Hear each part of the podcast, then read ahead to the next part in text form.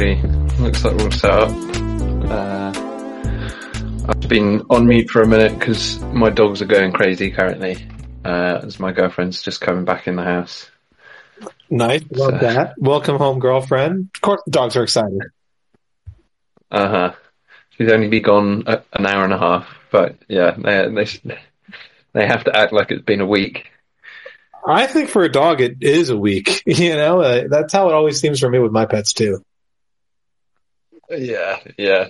Every now and then I get sent a text, a little picture. It's just my dog sticking her head out the window, and she just is there most of the night until I come home.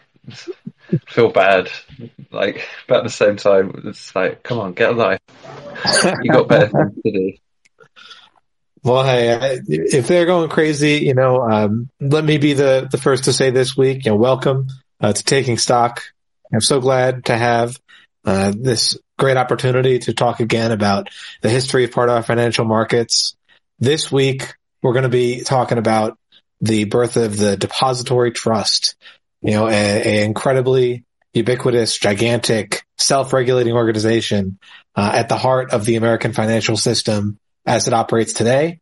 And I'm excited to get into it and into the context, uh, you know, that led to its founding, that led to its support at the time.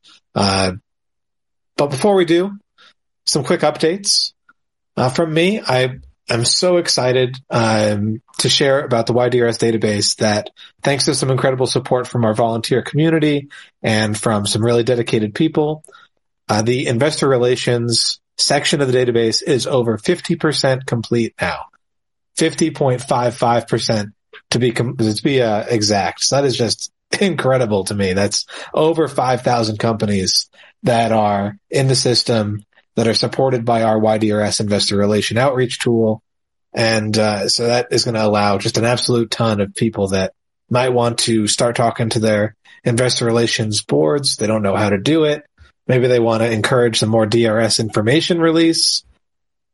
Well, go head over to whydrs.org and you're going to be easily able to do so. Yeah, hopefully that kind of access uh, is going to allow for a lot more uh, kind of communication direct with issuers. Because uh, yeah, it's not been so easy to find all of these investor relation uh, contacts, emails, uh, things like that. So uh, yeah, taking that uh, hurdle out of the equation, I think is going to be uh, very important for, for kind of democratizing that access.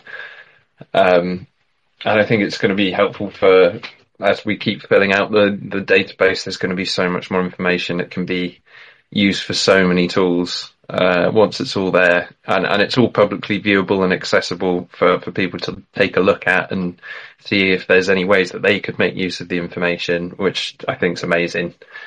Just giving it away for free because that, that's the way it should be. Um, no, we've lost Chives a little bit. Let me. I need to invite him back up as a speaker. Um, and uh, for I've put up in the nest. There's um, a link to whydrs.org, uh, an article covering the birth of uh, the the depository trust, um, which is what we'll be going over today. And then the other link that I've shared as well, and this will all be in the show notes um, on all the podcast apps and everything uh, a link to our link tree, which has links to literally everything, the websites, our socials, and uh, any podcast platform you might want to listen to this or previous episodes on. Um, but also a link directly to our Lemmy, which uh, hit 1,000 uh, users uh, or subscribers. I, I'm not sure how, what the official word for it is. But yeah, we've hit a thousand people uh, this past week, which is amazing to see it continue to grow interactions are growing and things like that. People starting to have more and more conversations in the comments. So, um, yeah, I, I'm going to try and get back in there myself. I'm not much of a content maker or a meme master or anything like that, but uh, hopefully, yeah, we'll, we'll see you guys in there. Um, I appreciate your bringing that up. I, I can't believe I forgot to mention that. I'm, I'm glad you did. But to give a bit more context about the numbers on the Lemmy, so we just hit a thousand subscribers to that DRS uh, GME specific um, community on Lemmy. That's kind of the replacement for the Reddit board, which was taken down. Um, we also have, you know, Lemmy's all, made a whole bunch of interconnected nodes. So we run our own instance, so nobody can take us down again. And our specific DRS instance has 730 users. So the other 270 users, those are coming in. They made their account elsewhere, but they've still subscribed to and participate in our DRS community. To explain that a bit more. Yeah, and if anyone's a bit unfamiliar with Lemmy, um, like you can have anyone can have their own server and, and operate things however they want. Uh, we've got uh, the kind of base Lemmy, which is very similar to a, a Reddit-like experience. Other servers have different setups because uh, it's completely open source. Like some people have removed downvotes completely. Uh, some people make interacting with posts or parts of their community a bit more restricted. So uh, it's an interesting platform uh, and and completely open source, which I yeah I think just makes it stronger in the long run. But um, uh, yeah, I think um, that's pretty much it for all our updates. Um, we've got someone who wants to come up uh, and speak. Uh, but I, we might leave that until later so we can do some Q's and A's. Yeah, we're definitely uh, interested to hear from listeners, but it'll probably be in maybe half an hour or so after we've just run through the article content, got that historical context in. Yeah. So if you could, you can bear with us. We'll, we'll get to you eventually. Um, but yeah, Chives, if you want to kick us off with uh, uh, why and how the, the, the depository depository trust, aka the DTC, came to be. Well, absolutely. You know, thank you. And um, for those who want to follow along, I know Bibic mentioned we've got this article in the show notes here. Um, the article is called "Cede-ing Ownership: Why Almost All Publicly Traded Stock Belongs to One Company." And so that there, uh, cede uh, is is kind of a pun on Cede and code that we're about to get into, and uh, cede to mean to relinquish possession of. Um, don't know if that was intentional, but let's hop right into it because you know I don't think it's mentioned in this article, but uh, this year is actually the 50 year anniversary of when the DTC was founded. It was came together in 1973, so and, and you know started out as a uh, ambitious solution to a major problem and has been incredibly successful. Uh, as I mentioned in the in the opener, it's uh, ubiquitous now to the U.S. financial markets, and let's hop right into that. You know, uh, before uh, that historical context, I just want to talk a bit about wh- how it's so ubiquitous in the current day. So, for listeners who might not be aware, uh, they can understand better about why it's important to understand this uh, niche and often undiscussed element of the market. When an individual investor decides to purchase shares in a broker, uh, their name is recorded by the broker as a beneficial owner of those shares. Uh, we've gone over beneficial ownership a lot in the past, especially in our episodes about you know, what is ownership. But the main key, uh, key question at the moment would be, you know, if you're the beneficial owner when you're holding through a broker, uh, who's the real owner? Who's the actual named owner uh, of that asset, and that's going to be this Cede and Co. private company. Um, Cede and Co. is essentially the nominee name through which the depository trust company DTC uh, holds control of investments. And fortunately, you know, 1973, this was back in an era where they still named things uh, in such a way that were a bit more intuitive about what they actually were. Uh, the depository trust is simply, you know, a, a single place where assets are deposited um, for the collective trust of market participants. And even Cede and Co comes from central depository, the CE from central, the DE from depository. So uh, it's, it's fairly straightforward naming there and easy to wrap your head around once you know that etymology. Uh, now we can kind of take a hop back to the late 60s. Um, or perhaps I'll, I'll, even start by, by going back even a bit earlier. And all the way back, let's call it 1602. Um, I, have, I cite an article in the WhyDRS page uh, that talks about how in March of 1602, the Dutch East India Company, and of course, folks learned about them, I'm sure, in history classes. They were the first company to ever conduct what would eventually be called an IPO and allowed the public to buy shares in their business.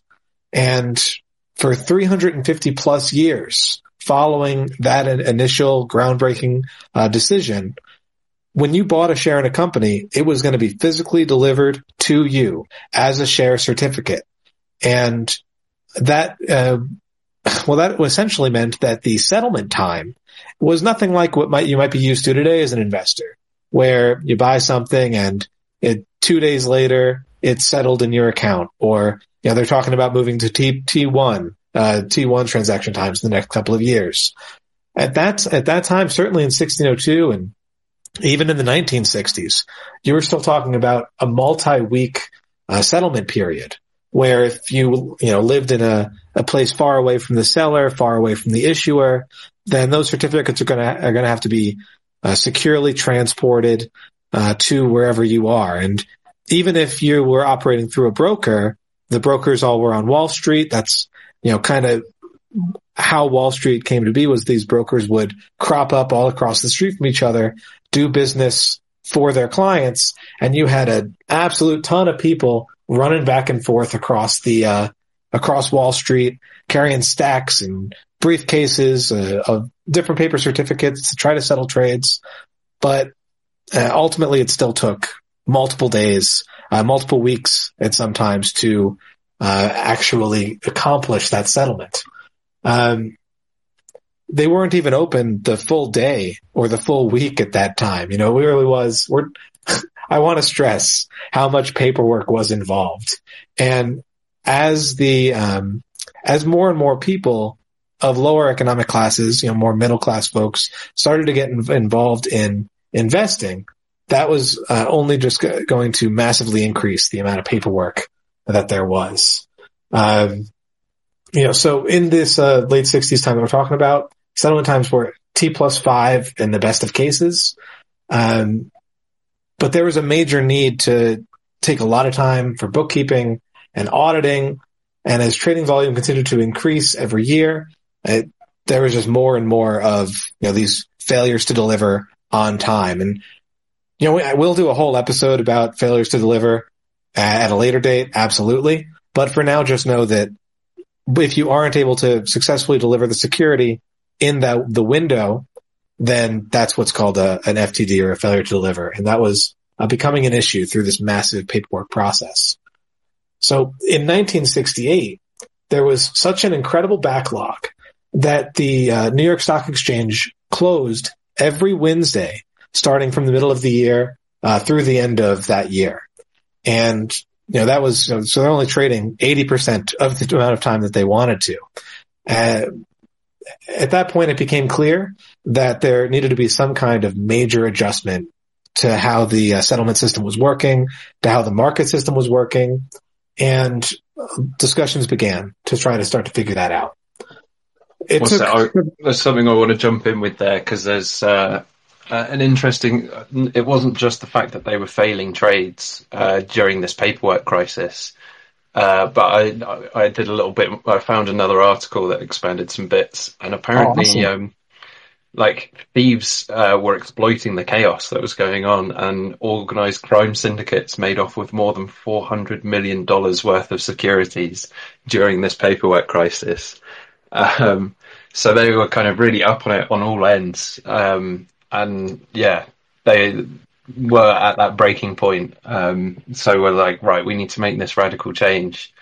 Um, and uh, as you were saying, that talks began to happen, but it took them until 1973, I think, to actually find and then implement the solution. Um, so I was like, okay, it, if this um, crisis it started in '67, so they it, they were having these failed trades um, and everything like that way before uh, June of '68 when they finally took these Wednesdays off. So they they were yeah long long time under this pressure. Um, but uh, the reason why they they didn't have to close for Wednesdays from 1969 until 1973 was that a massive bear market came in, and uh, basically the the amount of trades dropped considerably. Brokerage revenues dropped uh, precipitously, as this uh, article puts it, um, and it left a lot of brokers unable to cover their costs. And by the end of 1970, uh, nearly one sixth of the nation's brokerages were forced to merge or liquidate or go public. So there was like a slight monopolization going on during this time, as well as working towards this central depository uh, like format uh, framework. Um, and yeah, there's even more long term uh, impacts of the paper paperwork crisis um, because uh, as they realised even then that oh yeah our, our um, uh, doing it all by paper standard is not quick enough. So some brokerages actually uh, picked up um, oh, what, mainframe computers, which I, I, think back then were like the size of a room. Uh, and they were like huge and demanded a lot of management and maintenance. Um, so again, it forced that uh, slight monopolization. Only those kind of brokerages that could afford these mainframe computers were the ones kind of staying ahead of the curve. Um, and this was before then when they finally were like, right, get the central depository in. And again, we're going to use computers here. Like way before personal computing was a thing, um, they knew it had to be an electronic solution. Um, so it's, it's interesting to see that kind of ramp up and development from the brokerage side. They started using computers to try and cut corners. Uh, I mean, it meant it started putting people out of jobs back then. Um, and then uh, yeah, uh, post the paperwork crisis, uh, and and even after this, the D- DTC was uh, founded, um, the uh, kind of costs and everything, uh, um, um, pressures and stuff from secondary markets, um, which launched the the Nasdaq, for example, um, and that where was it? Oh yeah, here we go. So it also encouraged uh, diversification within the brokers. So before it used to be you'd, you'd have a one firm that would specialize in underwriting or commodities trading, uh, or retirement for 401ks, things like that. All of that started uh, to come underneath one roof uh, and one single firm. Um, so it, it was kind of the death of a lot of competition, I think, in the markets. Um, kind of very quietly killed off a lot of this stuff. But uh, yeah, each uh, expansion in turn required more technology, people, and capital, which led most of the surviving Wall Street par- partnerships to merge or go public from uh, Donaldson, Lufkin, and Jenrette uh, in 1970 to Alex Brown and Sons in 19, 1997 and Goldman Sachs in 99. Um, so yeah, even even Goldman Sachs got impacted by it, and and they seem to ride out just about anything on their masses of wealth. But um, yeah, it is crazy. Just this one one little issue. well, I say little, one massive issue that came to a head in in the late '60s is is still impacting markets 30 years later, over 30 years later. Um, but yeah, I think um, back to, to, where Charles was uh, talking about the, the research began. They were like, "Yeah, let's figure this out. Let's how can we make this incredibly simplified uh, and and more efficient and much quicker." Uh, so I, I, I, really appreciate that additional context there. I mean, it's incredible to think and makes perfect sense that there would be massive crime uh, trying to get a hold of these paper certificates as they're being carted around, um, you know, across the country or across uh, across Wall Street. Uh, I typed it into an inflation calculator out of curiosity, and 400 million in 68 would be uh, over three and a half billion today. So that's quite a lot of theft. Yeah, that's a lot of money. That's and that's. Uh... So of course they were desperate to try to figure out a working system, and ultimately the depository trust, uh, you know, came to fruition in 1973 uh, with the main goal of facilitating what would what would become electronic purchase and settlement of securities. Uh, so just as Bibic mentioned, that took advantage of recent advancements in computing. It, you know, although a lot of smaller brokers maybe we're not going to be able to, um, you know, uh, move to advance that same technologically technological level, these centralized major depositories were certainly going to be able to. And on paper, you know, pun intended, maybe, I'd say it seems like a fantastic idea at first. Um, here's kind of how it works in a nutshell. You take all those certificates and you put them in one room, in one building. And then everybody that had any certificates, you make an account for them. And then you're going to say, okay, you know, if uh, person A wants to trade with person B, then they just got to let me know. I'll make the uh, change in the computer system here. Uh, we can change the names on, on the paper back in the room, but there's not going to be any need to run anything anywhere because it's all here in the same room already. And, uh, it's going to stay here under the same roof. Trading can continue. Settlement times can massively increase uh, or decrease, I mean, to just T plus two, uh, after, you know, that they were able to prove the system was working. And, uh, it cleared the crowded backlog of documents and paperwork um, circulating on the trade floor, simplified the whole process in an immense way. And the only, uh, you know, the only caveat to all of these incredible positives was that technically all of these shares now had to be controlled and editable by a single entity. And that single entity was, of course, uh, the DTC. So initially, for the first 20 plus years that the DTC was operating, it was operating uh, as a, well, I shouldn't say just for the first 20 years actually, because this is still true today. Um, the DTC is a self-regulating organization, which means that it doesn't, it's not part of the government. Um, it's not directly under the legislative influence of some specific governmental body. It operates sort of under its own rules and, uh, that's a whole other topic. Definitely encourage folks to read more about SROs.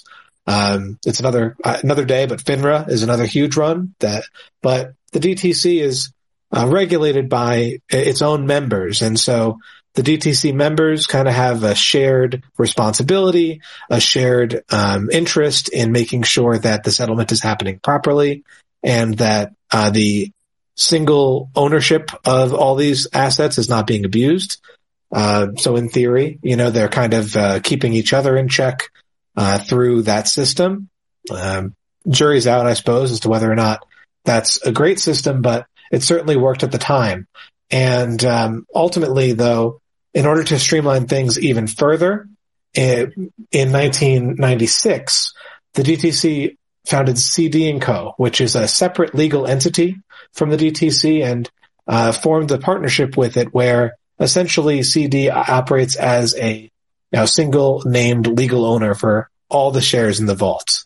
And this is, this, the idea of that was to simplify the process even further because now you didn't need to worry about going into this massive uh, building full of share certificates just to cross out one name and write another you could just do the computer system part and leave the gigantic building alone. So it was another cost saving measure, another time saving measure, which came at the sacrifice of even more uh, access to individual ownership, distributed ownership, and um, transparency for investors and for uh, member brokers.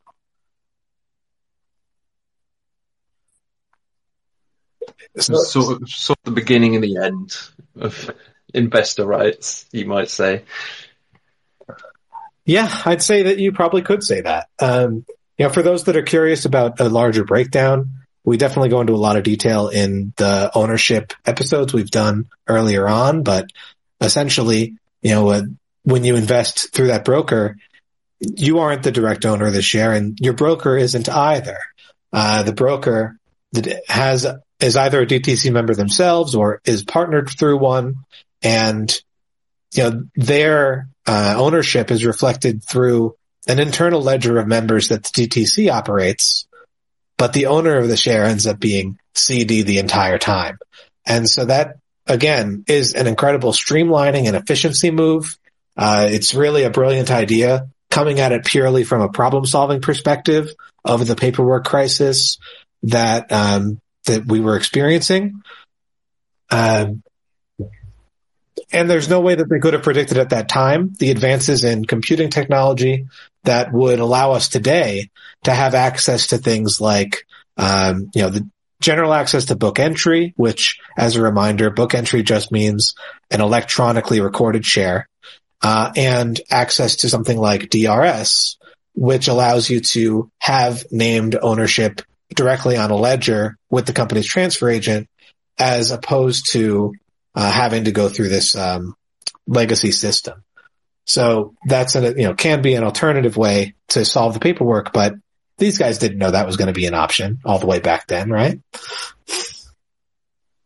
Yeah, I mean, I doubt they would have even known anything like the iPhone would have been around today, doing all that it can do. It's, but yeah, it, it definitely makes sense in, in the time of stamps and paper and everything being tangible uh, and has to be put in your hands to be received. But um, yeah, with the advances of, uh, advances of computer technology, it just seems so much more outdated and uh, an ill fit for, for what we can achieve with, with today's technology. I mean, or, or even from technology from 10, 20 years ago. Um, the fact that we still have T plus two is quite surprising. Um, or even T plus for, for money transactions. But, uh, but yeah, I, I guess with the DTC, they were hoping to treat it like a bank where you deposit all the money here, we play around with the pool, and then through that we can help you facilitate what you need, and we'll let you have some of your money back when you ask for it, uh, but we'll hold on to the rest. Don't you worry about it. Um, and uh, yeah, I think in, in today's uh, technological era, like we don't need that anymore. Uh, we can actually just have self custody of these stocks and still trade them with, with just as much ease as if we were holding them uh, beneficially, or not even really holding them because you're holding uh, an entitlement to them, not even a direct uh, access to them. It's um, yeah, the difference between uh, being a shareholder and an entitle- entitlement holder is quite large, and uh, it's something that brokers are very quiet about. But yeah, I digress. Well, I say I digress. It's all pretty on topic with us. We're all about ownership. um, but yeah, I think uh, is that everything we wanted to cover with this article. I think we've. Uh, I, I wanted to mention just a, a couple other quick things that um, the article doesn't cover, but uh, I wanted to quickly mention. You know, so one thing that's really difficult about how we've, you know, we have these alternatives now, but they're relatively new compared to the system uh, held with the DTC and with Cede and Co having uh, so much share ownership. Um, you know, it's fairly ingrained at this point. And it's, I want to make very clear the degree to which this monopoly exists, uh, as far as the share ownership goes. So uh, one thing that's a bit interesting is that the uh, DTC had for uh, quite some time they would release yearly uh, updates on the amount of holdings that they had in terms of like the amount of shares on the market. And so I, I find this personally very interesting.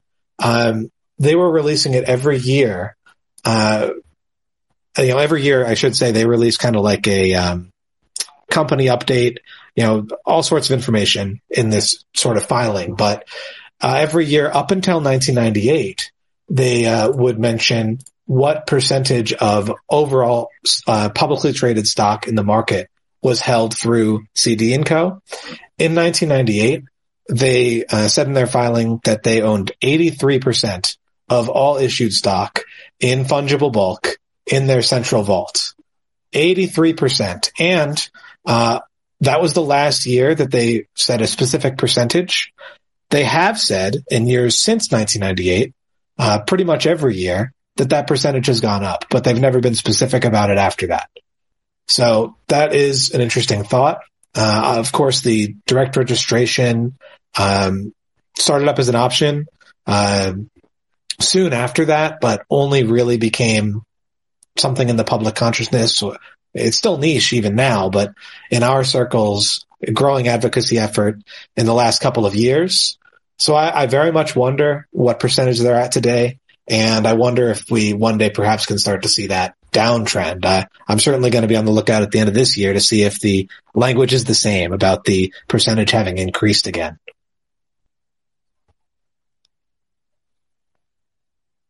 Uh, I just kind of wanted to touch on that. Uh, it's a pretty fascinating statistic. If you go on to the, at least at the moment, the Cede Co wiki page has a link to that 98 filing. If you're curious about that, we could probably include it in the show notes as well. Um, I don't see why not. I'll shoot over a link uh, for that now since I have it open.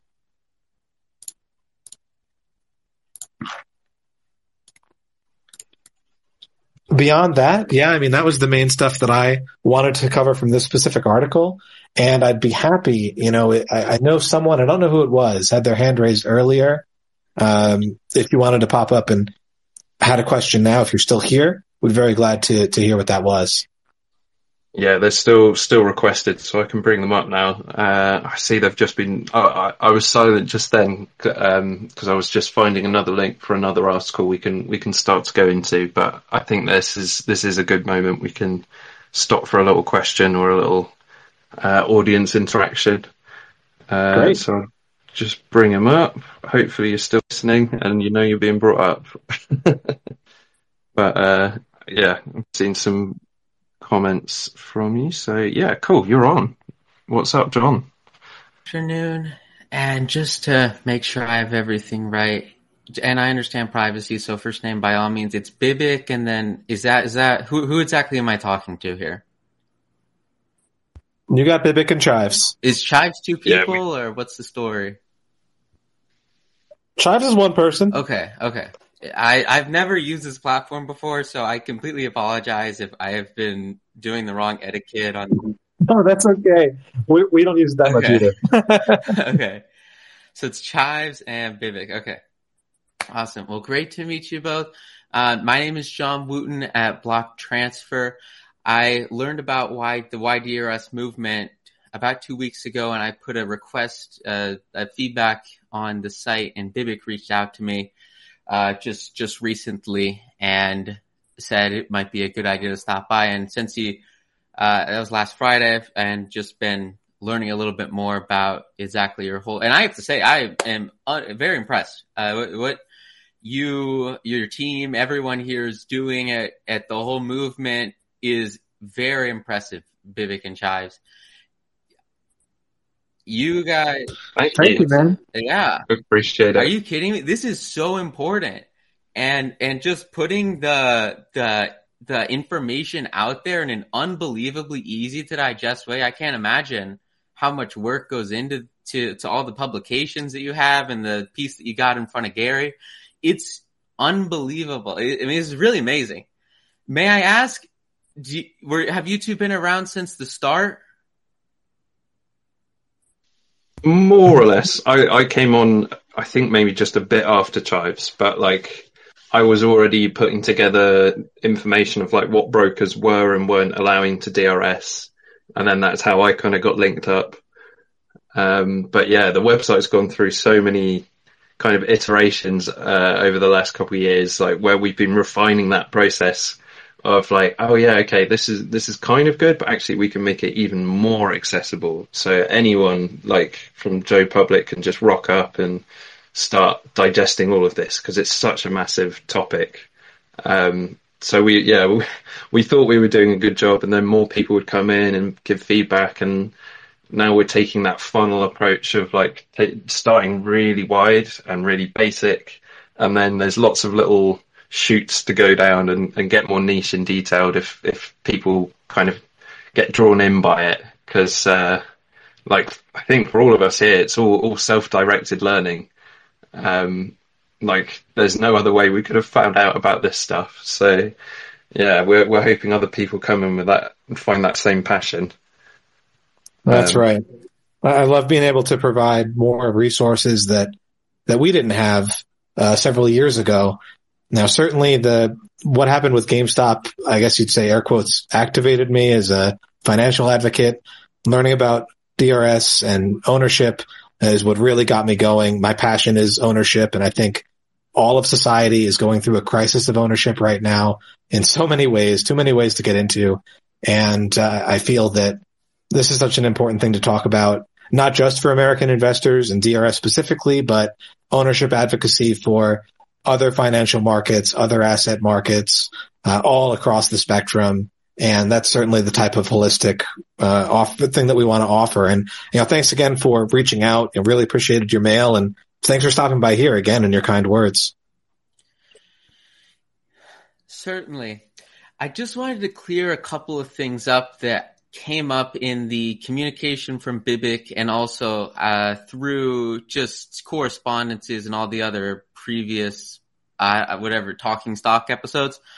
Um, and and also I'm on your team. I, I am like with you guys. I'm an investor at heart, and I, I, I only learned about sort of the whole transfer agent industry. Just to give you a little background on me, I came into finance from working a minimum wage job at Subway and I just wanted to do something, something more. So I quit my job to trade stocks full time. And in the first two weeks in a paper account, I made more than the entire year prior. And that was, I was in high school. I quit uh, when summer started. So for the rest of the summer, all I did was day trade stocks.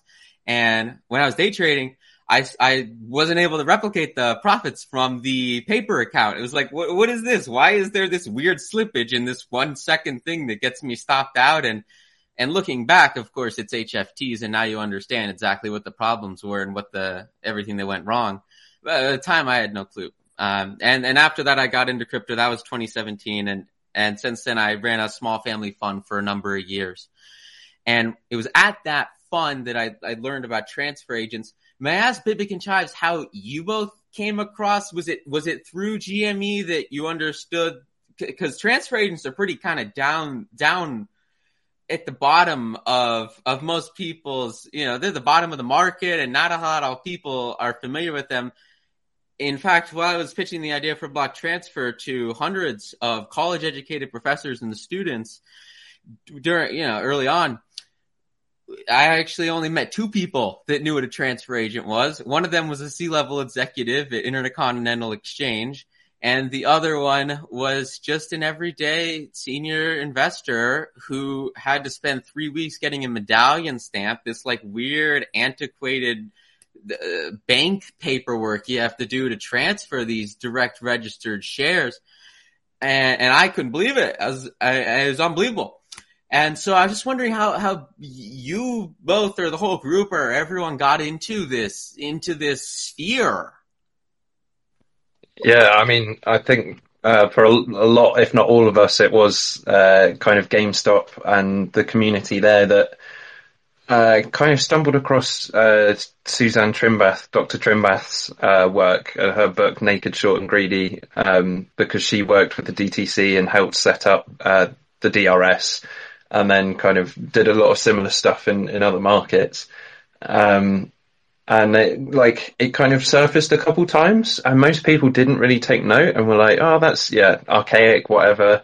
That's probably not what we want. Um, and for me as a non-US investor, I was like, oh, that's just for Americans. There's no way I could ever DRS.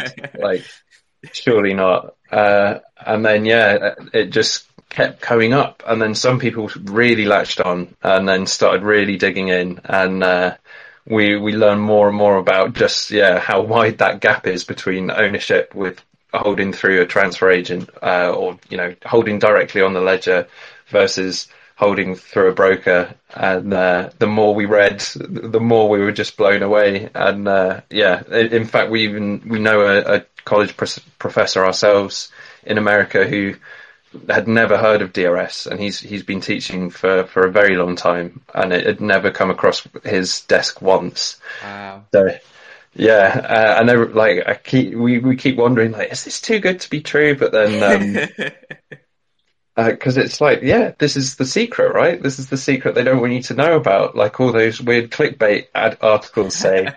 uh, but then yeah, it, the systems are so kind of archaic. They're a bit old school and in, in the nineties that it's like, okay, it, maybe it's not too good to be true, but this is, this is our best situation that we can get right now, uh, without fundamentally changing the whole system.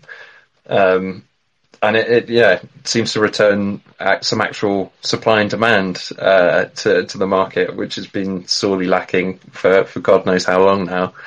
Um, but yeah, uh, we we've had even uh, a guest on not long ago, uh, Bill Bill Pulte. He was saying like, yeah, this is great, but it could be so much better. Like we we need to improve on this and and maybe go another way. And uh, like we'd stumbled across your black BlockTransfer site um, a little while ago, and we were like, oh, this exists already. Uh, we we just couldn't couldn't believe it, and then um, yeah, we got sidetracked by so many things. There's all sorts of dramas in the community and things like that, uh, as there always is in the internet. Um, uh, but yeah, we we've been meaning to reach out for ages, so we we really appreciated you reaching out the other day, and uh, yeah, I didn't re- recognize it was your name at first. I'm I'm so bad with names. Uh, yeah, so now I see the little BP in his logo too. yes, it all makes sense now. uh, but yeah, so is is BlockTransfer uh, like so? It, it's like a transfer agent using the blockchain kind of thing. Yeah, we've been registered with the SEC for a little over two and a half years now, and it's all based on a patent that I wrote at Georgia Tech on, as you suggested, using blockchain for the transfer agent. But more than that, it's really based off of a concept pioneered by the SEC in 1967 called the transfer agent depository. And the transfer agent depository was originally proposed just before DTCC was formed and, you know, DTC at the time and they held the, you know, there was a long story, different clearinghouses consolidated to a monopoly. I'm sure you guys are familiar.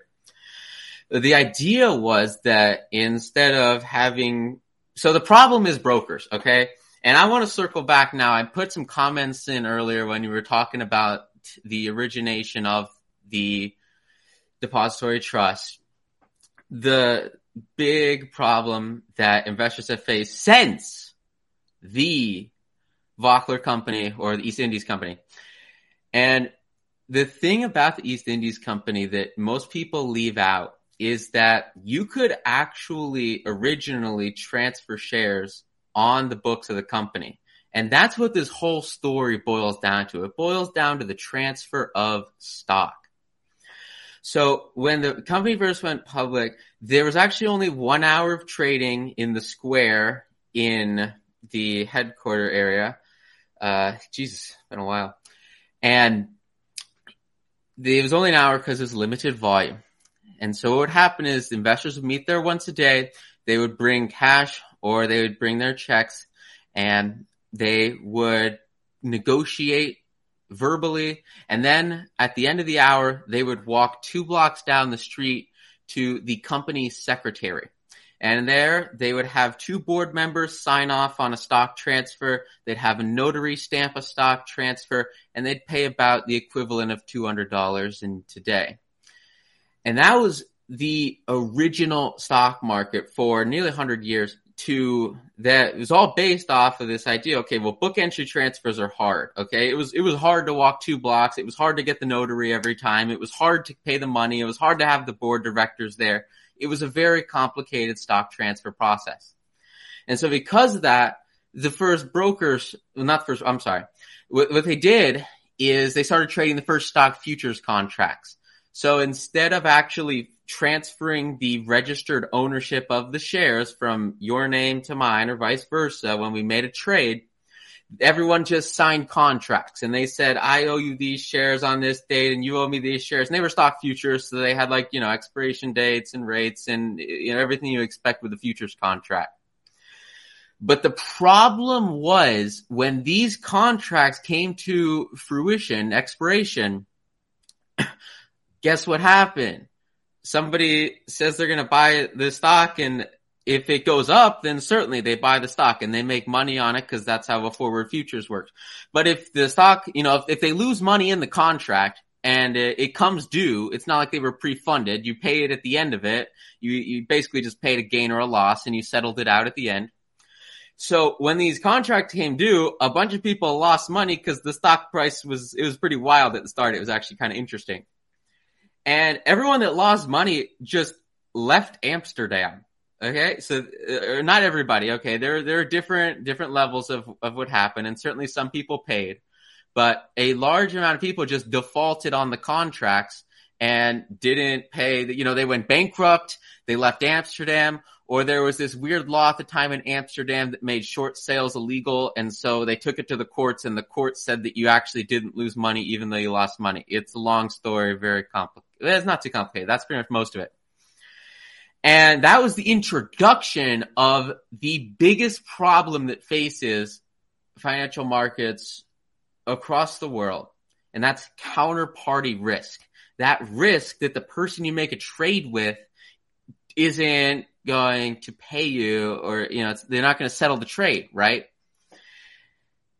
And so in Amsterdam, and I'll wrap it up here, they basically, the first brokers came into existence and it was just the most trusted wealthy individuals. And so if you wanted to trade stocks, these these original stockbrokers, they had like special private clubs at night. So you would go to their special private club at night.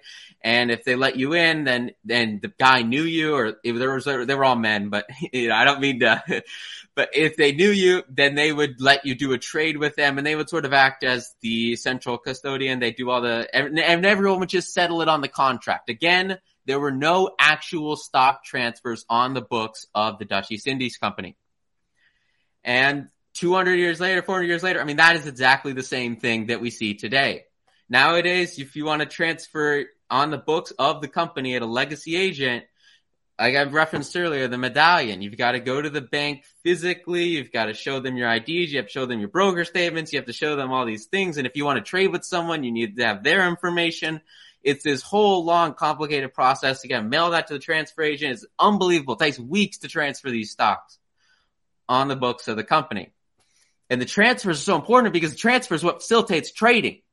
So that's why the brokers have prospered because there's been no way to reliably get rid of the counterparty risk and also the transaction cost of the transfers for decades, for centuries. And that obviously is, is sort of where the, the DTC came into play is that all the brokers were just, you know, making things a little more efficient, digitizing it. You know, that's how they get their, transaction costs from hundreds of dollars to nothing, except for now you have PFOF and it's a huge problem and everyone understands that here. So that's the problem that we're solving is the transfers. Because if you can make the transfers between the investors on the company books incredibly easy, all of a sudden you get rid of counterparty risk because it's all self custody, like you guys are familiar with. It's it's held in your name. It's your stock. It's not. It's you know it's not a situation where Dole Foods is going to go bank. Is not. I'm sorry. Dole Foods is going to get bought out in 2012, and a third of the investors aren't going to get paid because the shares they held in their broker weren't real shares. Uh, stuff like that. So that's what we're doing with BlockTransfer, and that's where the blockchain comes in. Is you just use the blockchain. This is what our whole patent is on. You use blockchain as the actual master security holder file, as the ledger on the company's books for their investors. And so it's all super transparent, super easy to implement. It's all digitized, automated, and done at the highest efficiencies of Web3. Does that make sense, Bibic and Chives? Oh, yeah. absolutely. Absolutely. And, and really terrific breakdown. I mean, not only as a pitch for the, for the product, service, and patent that you've developed, but an explanation of why the fungible bulk and liquidity provided by the legacy system was so important, is so important, and is still so tantalizing and appealing to so many investors today. Uh, the fact of the matter is transfer agents as they operate now pale in comparison when it comes to every single one of those uh, major trading benefits. And if we were able, you know, that's you've shown that it's possible. It sounds through your patent, through the application so far. And if we were then able to convince uh, more issuers to try this service, more uh, traders to try this service and engage directly with each other uh, in a secure way, then you have best of both worlds completely eclipsed the depository trust at that time. And uh, really, I don't think there's anyone on this call who would not love to see that happen. Absolutely. Like for, for me, um, like I never quite understood. I was like, yeah, blockchain is definitely a fantastic solution, but they then like blockchain will kind of remove all middlemen. Uh, and I was like, so how do transfer agents even fit into that equation? But you've kind of answered that question for me now. Uh, so I'm seeing that a bit clearer. Like they, there is still need for, for something to do the transfer and record that and uh, make sure it's all happening properly.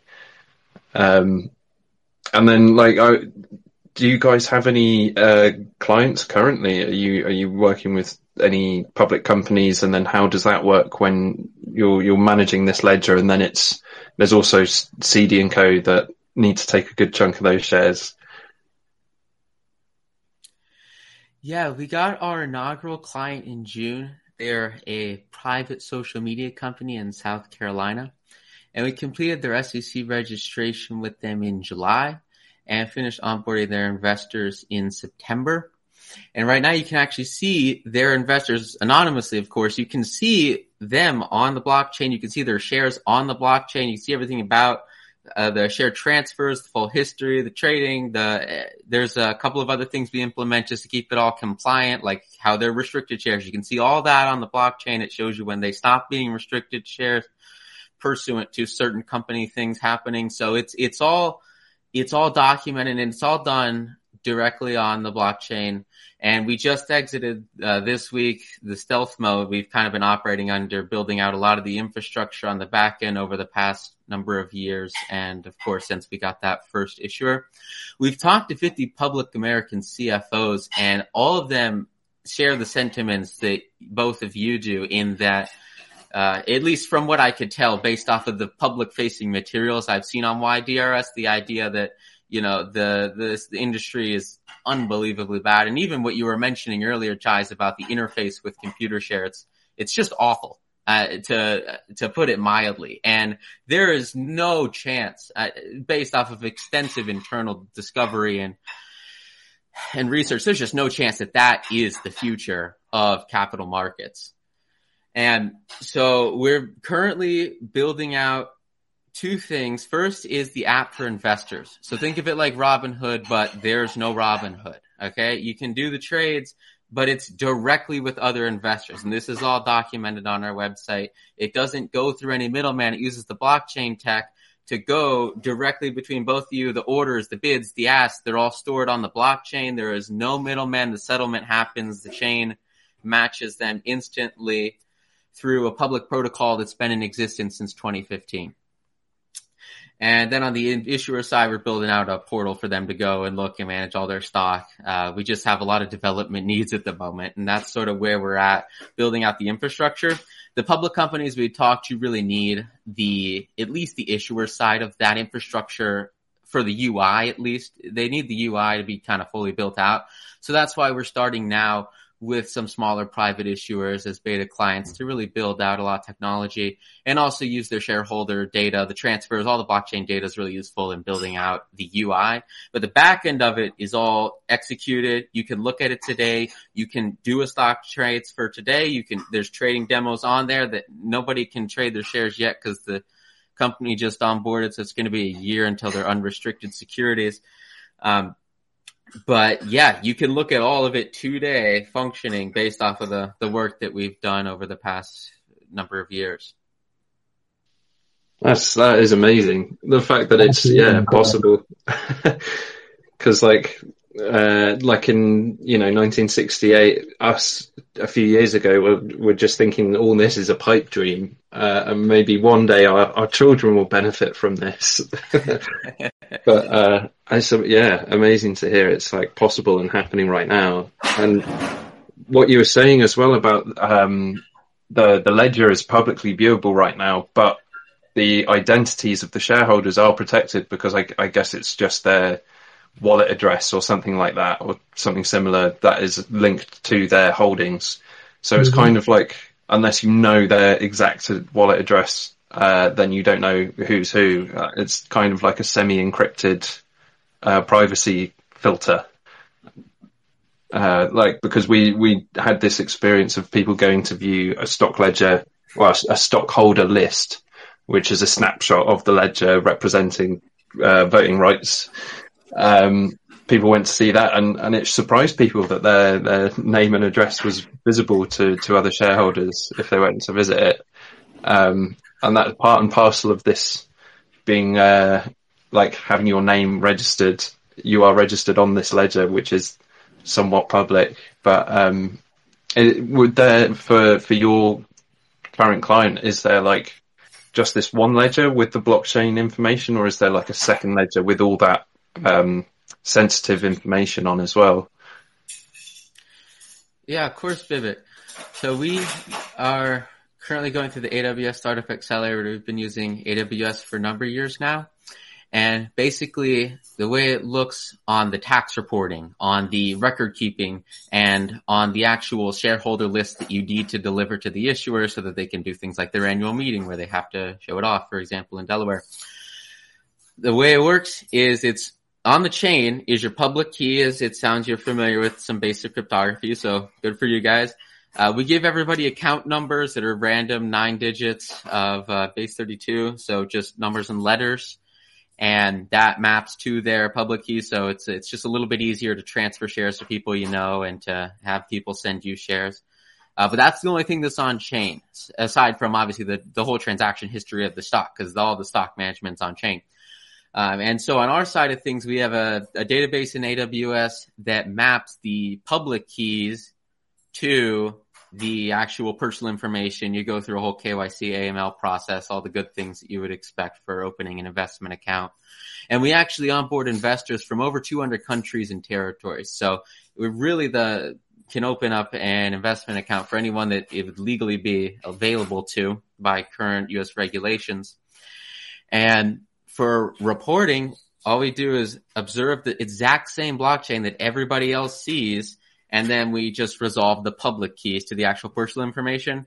And didn't bring it up, Bibic, but something of importance here that we sort of mentioned in uh, earnest early on is that one of our one of our very early advisors was a top cybersecurity expert. He actually built Intercontinental Exchange's entire cybersecurity program from scratch and ran it from 20 years based off his experience starting an ISP in the 90s.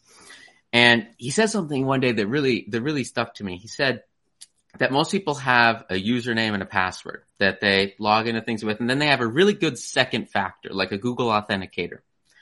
And he said to me that the username and the password are very easy, very susceptible to attack. But the two factor, the second factor is unbelievably strong. And so it follows that if you just use the second factor, you would have great security.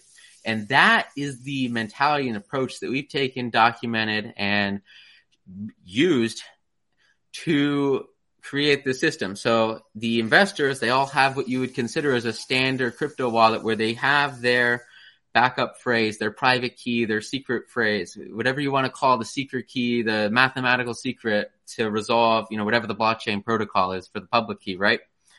Uh, and that's all stored on your end. So when you open an account, you just write down the secret uh, you write down the backup phrase if you're familiar with that terminology. It's just a list. You just write down a list of random words and you never share that with anyone. And that is what lets you trade.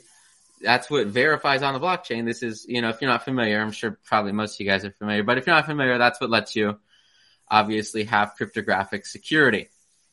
And we don't store that. That's really important thing here is it is non-custodial. And so it's the investors holding their assets. They have total control over their assets. So we can't just pretend, you know, if, if someone owns 10% of the company, we can't just forge their proxy vote, for instance. Proxy votes are done on the blockchain.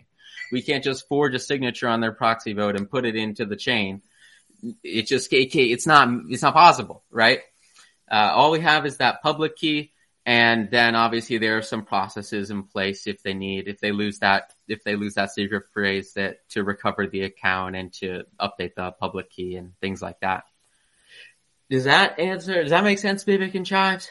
Yeah, that makes total sense. Oh, absolutely, man. I'm following you 100% and, and speaking for me here, I, I come from a crypto background before getting into DRS, and everything you're talking about is like uh, the dream, best case outcome as far as what we could see happen in the market. So, uh, hope you don't mind this being presumptuous, but what I'd really love is some future Wednesday where you're available.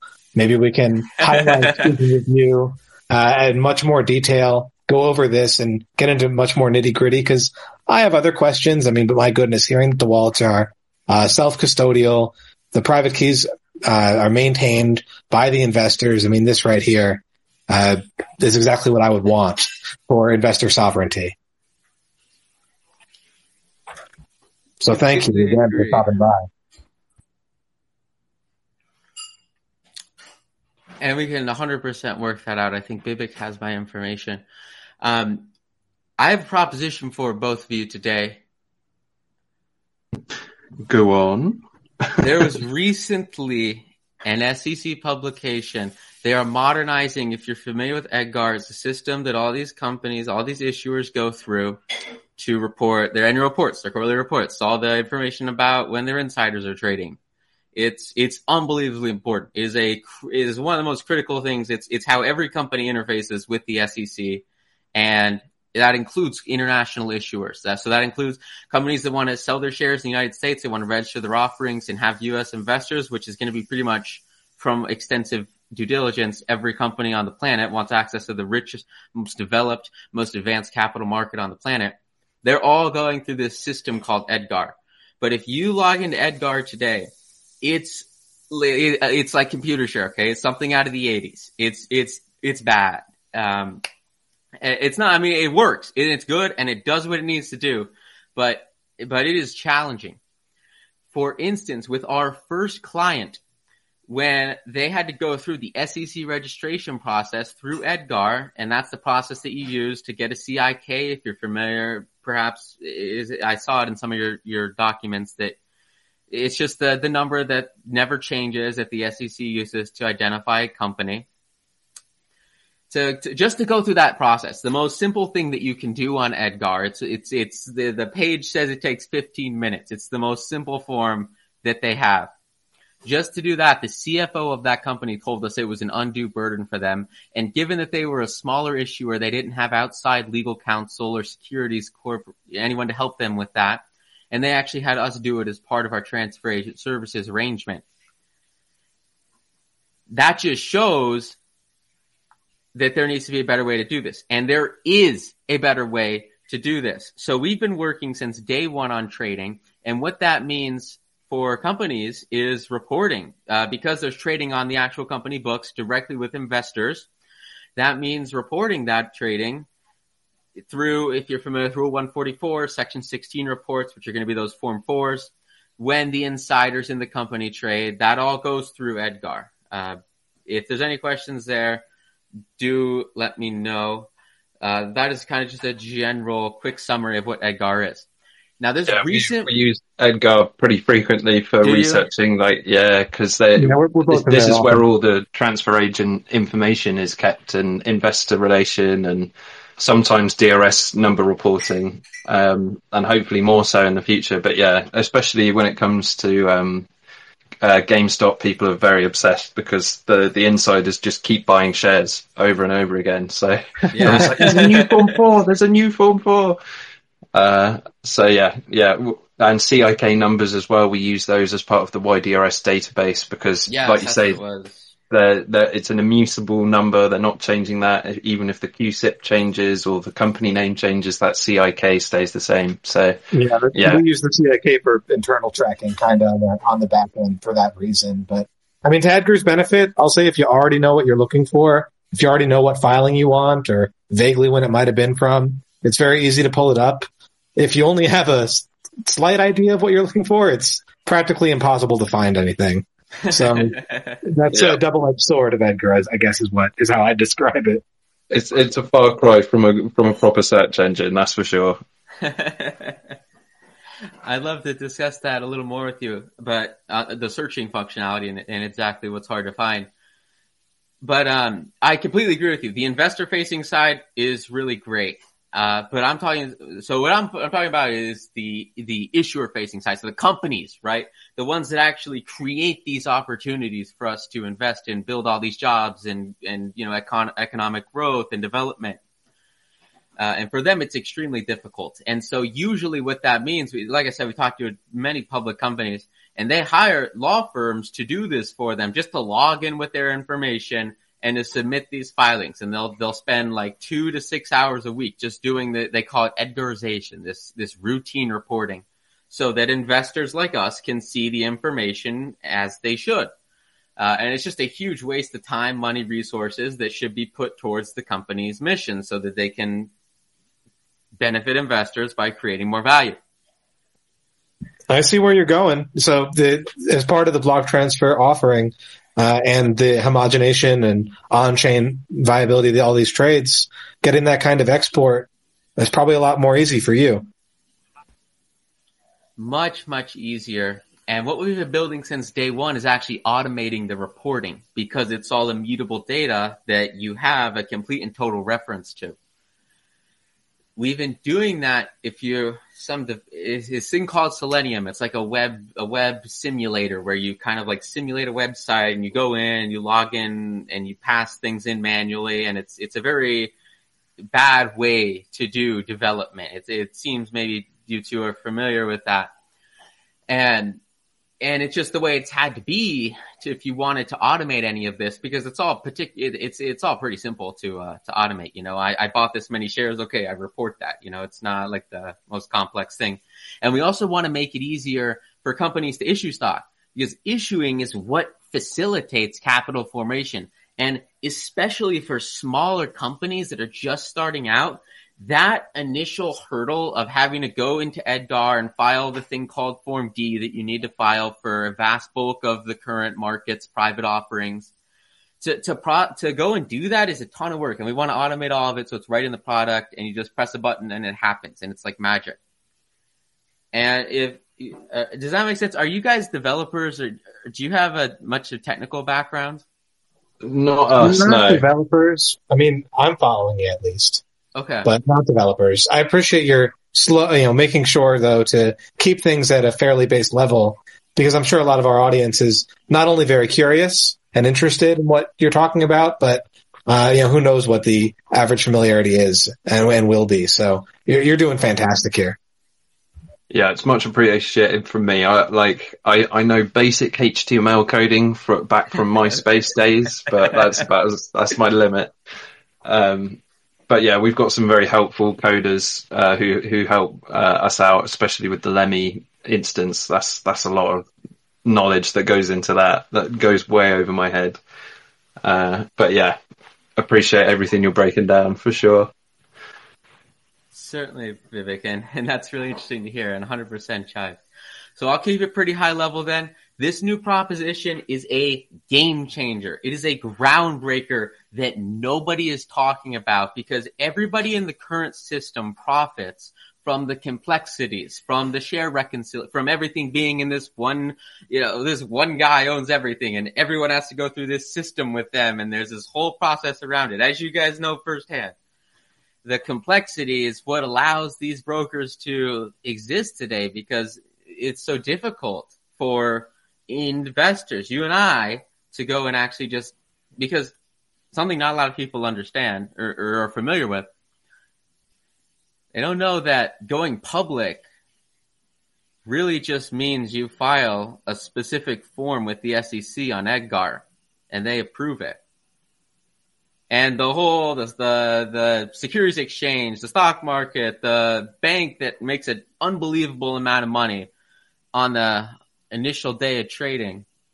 That's all just fluff. That's all extra. That's all industry built on top of these, this monopoly basically on capital, which is what we have here at the depository trust is you have to go through them if you're going to raise a significant sum of funds. And it's really just paperwork with the SEC. And that's what's at stake here because that paperwork all goes through Edgar. And the more we can let companies access Edgar efficiently without spending 15 grand which is a routine thing to pay for something called Edgarization. It's when you have a, an accounting firm go and take your documents and convert them to Edgar, put them on Edgar. It's, it's just a huge problem and it's unbelievably ridiculous. And so the SEC is extremely smart. And this new proposal they have introduces programmatic access to Edgar so that developers like us can build systems interfacing with Edgar through machines that automate all these processes that you normally have to go and do manually with a human being. So is that sort of like um, giving being given access to the API? Because uh, that that's my level of understanding. Like Reddit had an API thing where people could plug in and make apps related to it, and then they changed that and pissed off a lot of people like me who are using third party apps. Oh, we're, yeah. is it is it that kind of thing then, where they're giving you that level of access to be able to like plug in whatever you want and build on it? That's exactly what it is, Bibic. They're introducing an API for Edgar and it will change the industry. It will do so much to decrease the cost for a company to raise money, to find investors, and to really build something incredible. And, and pro- yeah, go ahead. Sorry. Reduce friction in, in releasing information, which is what we're all about. We want that yeah. juicy data, uh, and I imagine it will allow for more streams of data to be plugged into filings because, as we've seen from looking through so many from so many different companies, there, there, there are obvious certain things they have to include, but beyond that, it's it's kind of make it up as you go. Like we've now got a few companies who are reporting DRS numbers, but no other company is, and that's like not it's really commented on by the SEC or anything like that. and it's yeah, it would be amazing um, for yeah people to be able to go, oh yeah, we can include this as well because all of this information is not only vital for, for the company and its investors, but for the wider market to better understand, you know, the the fundamentals of that company. So yeah, we're we're all for that for sure. Um, so is this a new a new proposal you were saying? Yes, I learned about this proposal yesterday, and the comment period for it ends Tuesday. I'm writing a comment letter with advice from the rest of uh, the everyone, and the comment letter is going to go into basically the all the development things that there there are some big problems with it technically. And if you want to dive into those by all means but there there's like not the right level of access controls is the high level of it. Like it's very over permission. You would have to give somebody permission to do anything for you when you shouldn't have to, and, and there's a lot of other things. Um, and this was confirmed yesterday on a call at, at 4:39 with the development team, and I was wondering if you would like. I understand that the anonymity is a fairly large, from what I can tell, based on the public-facing material, a fairly large uh, factor for WhyDRS. And I, I, do commend you very much on delivering that very detailed and, and well done information packet based on a lot of really incredible work from Dr. Trimbath. But I know it, sometimes it can be challenging as we referenced earlier with the, I'm sorry, not earlier, it was in a different podcast, but the, you know, the, the shareholder proposal proposals releasing your full name and all that. And I want to extend an offer to your team. I'll give you an opportunity if you'd like to put something on file with the SEC, here's the thing with this comment period. Like I said, it's almost over and there are barely any comments on this submission because nobody wants to bring it to light because it would, in theory, automate their entire functions as law firms or lawyers or, you know, whatever, whoever it is, right? And so there's no coverage on this development because there are an unbelievably small amount of talented developers doing, doing something that, that doesn't benefit a financial intermediary in the current system. And the intermediaries, as we mentioned, don't want to automate or make this more efficient.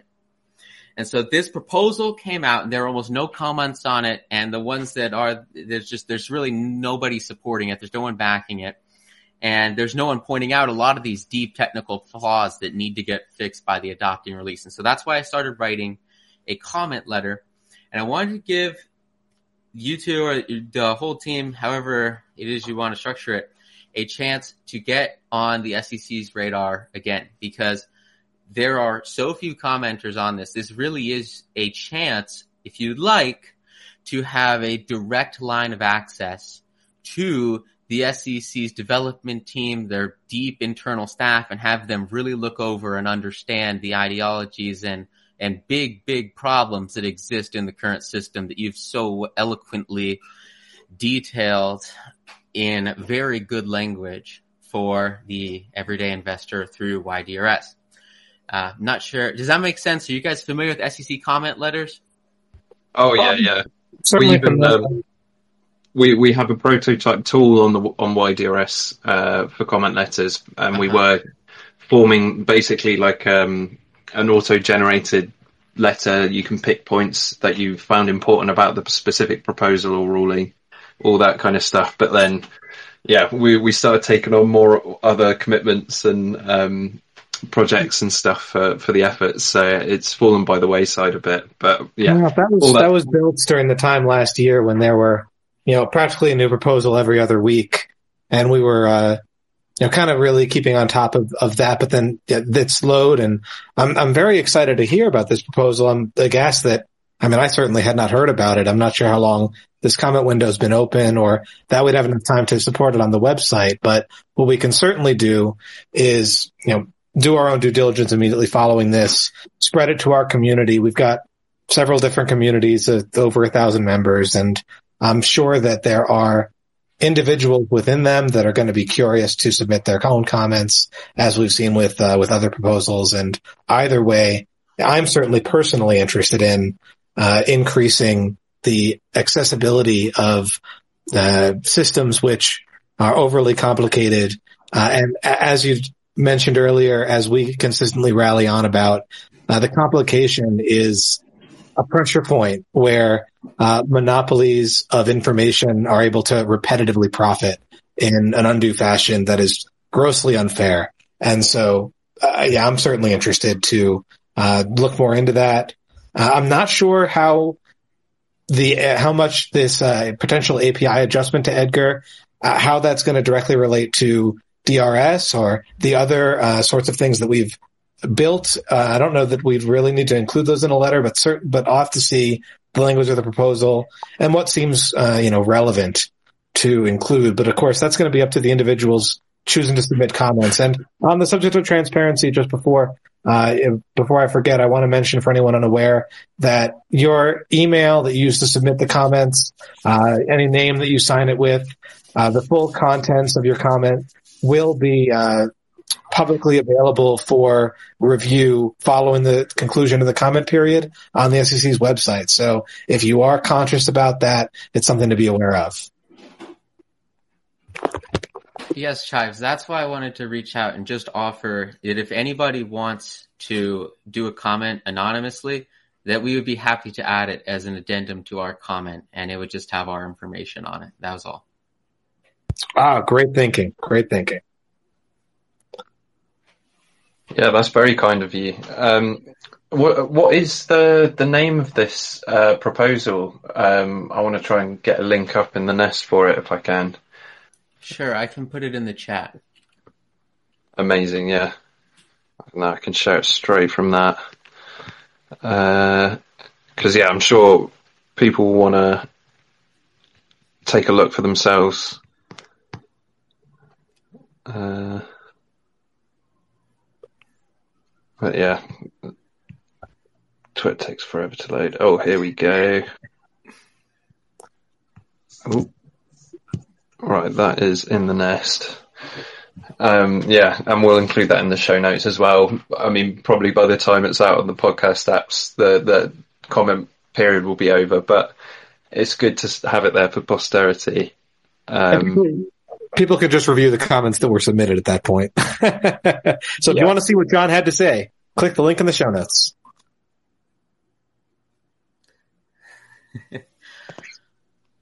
But yeah, I think that it's it, nice to hear about something positive going on with a new proposal with the SEC because there there has been so many, and a lot of it it's it's just word vomit or diarrhea or whatever you want to call it, and it's all legalese, and it's really hard to pass through all of it sometimes, even when like there there are some people who dedicate their time to breaking it down and kind of giving you a more succinct uh, like write up of what's going on, but even then, it's still like so much to churn through. Um, so I, am not uh, as familiar with all the proposals, but it's good to hear that they're looking and making that uh, more accessible because making anything more accessible like that it leads to these yeah um, oh god what's the word this happens to me about once an episode where the, the word disappears from me. But uh, um, but yeah, the, these kind of improvements uh, and and stuff like that that anyone can bring. It's partly why we love Lemmy so much as a platform. The the kind of open source aspect of it means anyone can contribute a solution. Uh, and yeah, big fans of GitHub, even though I have no idea what's going on in there any of the time. but uh, all that kind of stuff. It's the yeah, that kind of uh, mentality. It's what Web three and all that kind of stuff is all about. And uh, for me, that's that's the path I see taking us to that Star Trek utopia. I'm so so desperate for that post scarcity world. So yeah, Absolutely. hopefully. And Open API is also just going to help with further competition. I mean, I'm sure the platform that you're building, John, the services that you're trying to offer are going to be great.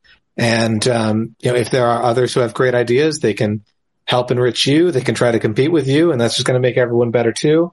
As long as everyone can actually access it uh, instead of it being this insane, uh, mishmash, uh, mire of incredibly convoluted submission information and procedure. So, uh, the idea is very exciting to me. I'm so glad that you brought it up. Thank you so much. Yeah, for sure. This was a very pleasant turn for the, for the second half of today's episode, and and what a perfect episode for it to happen on as well. The the kind of the birth of the central depository and and why it was necessary at the time, and then the problems it leads to. And uh, I think next episode we're going to dive into uh, our next article, which uh, I put up in the nest. Um, which will go further into the DTCC as well as the DTC and um, the problems that were kind of generated from having a central depository and not a decentralized system, um, which, yeah, and uh, now we have someone like John coming along and, and uh, providing a solution of a decentralized, uh, I mean, there, there was something, um, recently that with the UK, they're, they're thinking of changing the, the UK shareholder framework and, uh, one option they looked at was a uh, distributed ledger technology. Um, and I was about to say that's what you're doing, but I, I realized maybe that's not quite right because I'm not as familiar with the, the all the verbiage. Um, but is that the kind of thing? It's like a distributed ledger technology, or is it more of a centralized yeah, ledger? I'm between wanting to ask John more questions or waiting until we can get him on for uh, a whole yeah, show. But I am now that you've asked it, I, I want to know too. I mean, are you using a public chain for this, or is it something of your own, uh, you know, uh, proprietary d- design? Yeah. So I'll do this quickly, and then, like I said, happy to set something up. Uh, the, that's so important, and I am so glad that you, Chives and Bibic, know to ask that because most people don't know to ask that, and it is, I think, the most important part of everything that you're doing. Uh, every, there are certainly a number of competitors trying to do sort of kind of the accounting, but not the actual full transfer agent depository where it's the trading and the transfers and everything's all in one place and it's all super streamlined. That's a first, but there are certainly people trying to sort of kind of implement this kind of, as Bibic termed, distributed ledger technology. And the problem as Chives and as you guys understand at this point is how exactly do you do that? Is it private or is it public?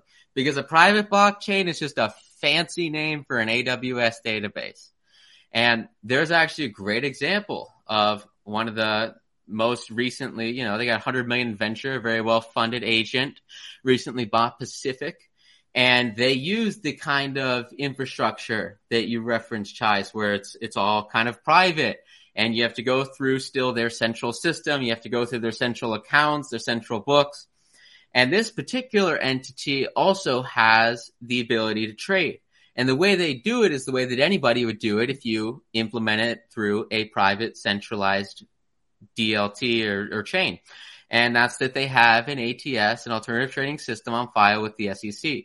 And ATS is just like imagine a stock exchange, but like the little brother. Okay. It's just kind of like a simplified, less strict, less scrutinous version of a stock exchange. And that the the reason that you build an ATS is so that you can charge something called maker taker fees. So I don't know exactly how familiar you guys are with market dynamics, but this is basically what powers payment for order flow. So payment for order flow, basically what it is, is just the wholesaler that's actually buying up the the flow, buying up the trades, buying up the retail investors trades. They they're paying for that. The, that money, that money comes from these things called ATSs and the ATSs will pay. I mean, aside from the spread, obviously everybody knows that they, they widen the spreads and they profit from the, the selling and the buying price and they net everything together and they make, you know, so and so many fractions of a penny every trade because of the, the widening of the official spreads. And then they're able to kind of buy it from these off exchange dark sources at better prices than what you normally would be available to you. Uh, I'm assuming we're all pretty familiar with that. That's pretty, if, if you're not entirely familiar with that, I would 100% recommend checking out our site. We have all that really well documented on our investors page, on our blog, and on our yellow paper.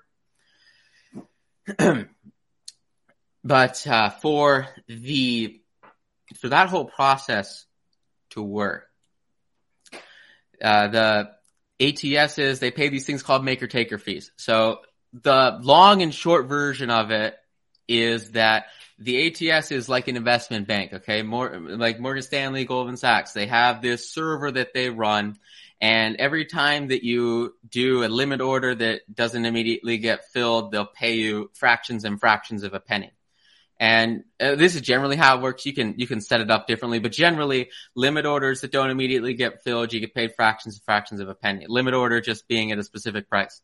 And then market orders that take that, you know, they, execute against the limit orders that actually build up the order book and the liquidity in the market. The market orders that most people send, they're the ones that actually cost money. So normally if you send the market order, it's going to cost you money to execute. But the good news is it gets sent to this wholesaler and that intermediary along with like four others. It's a whole long chain. But basically they convert your, your, uh, how do you say, just kind of your basic order into a entity that they can if they don't profit on it internally through, uh, they don't profit at the broker level through internalization by matching it with another trade at the broker at a worse price than what you'd normally get with supply and demand matching themselves in a free market. And they actually do send it to that wholesaler that actually does pay them the PFOF, that paying for order flow. Uh, then, then they're the ones that deal with all the nuances of of connecting with all, you know, the dozens and dozens and dozens of these little ATS companies and all these different venues that you can go to for trading volume and all these different prices and liquidity. And they're the, they're like the HFTs, right? They would, they'd make the money off of these small, small little differences here and there, here and there. And, and it might not look like much, but by the time you, you know, if you, you think about you know, just even just a couple of trades a month and by the time you, you're saving every single year for your retirement, I mean, you guys more like more likely than not familiar with compound growth. Eh, think about compound fees. Okay, that's what that's what they're introducing here. It's a it's a pretty big chunk of your retirement by the end of by the end of everything. Um, so that's the that's like huge, and that's why I got into this space because we were paying a third of our trades at the fund to the broker, and that's unacceptable. And, and, maybe, you know, the normal investor doesn't deal with that because it's not as leverage and it's not as, as exotic of an asset and they're, dealing with more simple things, but it's a hundred percent there to a lesser extent and it compounds. And it's, it's, and, and then obviously there's the, there's the downward pressure of more shares being traded than exist. And obviously that deflates stock prices too. And that's all what you guys do an amazing job documenting that. It's, it's, uh, a lot of great stuff there. So Uh, that so we don't want that. Okay, ATS bad. That particular competitor in the transfer agent space I was talking about. Get this: one percent trading fee. Okay, it's not good for investors. Uh, so what we've done is we've used the, so if you're familiar with crypto Chives, maybe you know Stellar.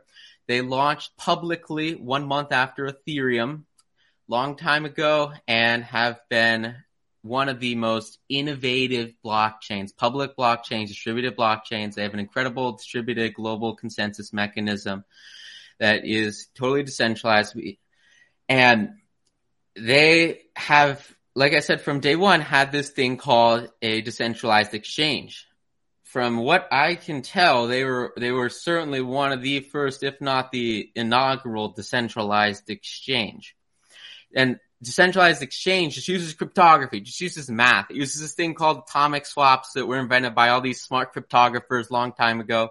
And all it means, all, all that, all the math, all the blockchain, all the crypto stuff, all the Web3 stuff means is that you can trade, you can put up a buy offer, I can put up a sell offer, and if they match, they will we, your money goes from my account to yours, the shares go from your account to mine. That all happens automatically. It happens instantaneously and it happens with zero middlemen.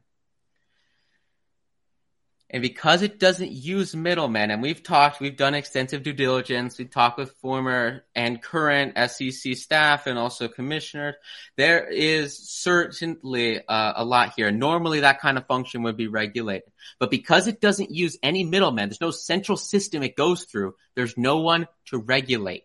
There's no broker dealer. You need to, you need to have a broker to, to start an ATS. There's no broker to regulate. There's no, there's no intermediary that's actually performing that trade matching. It all happens on this decentralized system with this decentralized protocol that's existed for a decade that we had nothing to do with, right? And that's really the, the innovation here is you have all the decentralized aspects that Web3 ethos expects from these kinds of projects. And you're just using that to manage the shares, the actual shares on the books of the public company. So, I mean, boy, and I'm just so curious to learn more. Um, maybe very briefly, I'm just so curious. So, uh, Stellar, I'm uh, a little familiar with, though. Though, boy, I haven't thought about it in, in, in ages. Um, to be honest with you, so I um, have to imagine that it's really a tool, right? As you said, to uh, to help to track it. How are assets going to be denominated? Like, are they do they have to track one to one with Stellar on chain? Are they measured in Stellar in any way or still paired with USD? I'm just kind of wondering about the uh, maximal impact. Like, would you be able hypothetically to, let's say every issuer wanted to move onto your platform, uh, is Stellar capable of that kind of growth when there's so many more issued shares that are traded than there are Stellars which are minted in the market?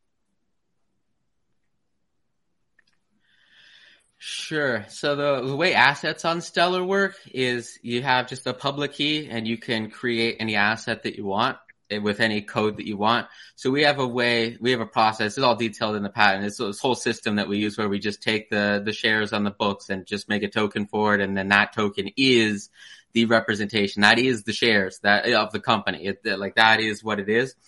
Uh, so there's actually no cryptocurrency. And the cool thing about Stellar's unique consensus method is that there's no mining fees, there's no validator fees, everything's nonprofit, everything is uh, just processed by the institutions that run validators. A big decentralized network. You can look uh, at the current state of everyone who's who.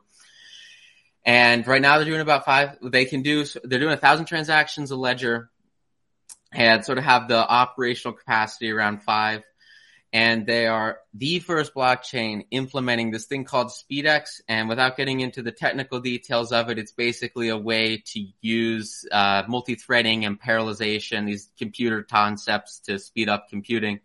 Uh, it uses that to match trades at the validator level on the decentralized exchange. So that proposal in the works, it, it allows for the throughput of basically the combined New York Stock Exchange and NASDAQ at peak trading hours 24 7. It's pretty unbelievable. Awesome. Thank you. I'm excited to read some more about that and to hear more about it in the future. Yeah, yeah, we should definitely uh, link up again for yeah. We could, God, I think we could talk for days about uh, well, market structure, transfer agents stuff, um, Web three, crypto, uh, all of it. Um, but yeah, I think um, we, we've uh, run over a little bit on our normal. We we normally do about an hour, but we, have done an hour and a half now. Just because uh, I mean, it's been really like nice to be able to talk to someone who who knows what they're talking about and uh, like from all aspects. Uh, it's very rare for us to come across someone, especially who knows about DRS stuff. And from the way you're talking, I think it, it, it's a uh, mutual feeling. Um, so yeah, it'd be great great to do this again sometime. Um, I think um, yeah, I'm not sure what 100% sure what we're doing next week, but either talking about the DTC or uh, we may have a guest coming. Um, well, who knows? Maybe John's about, available.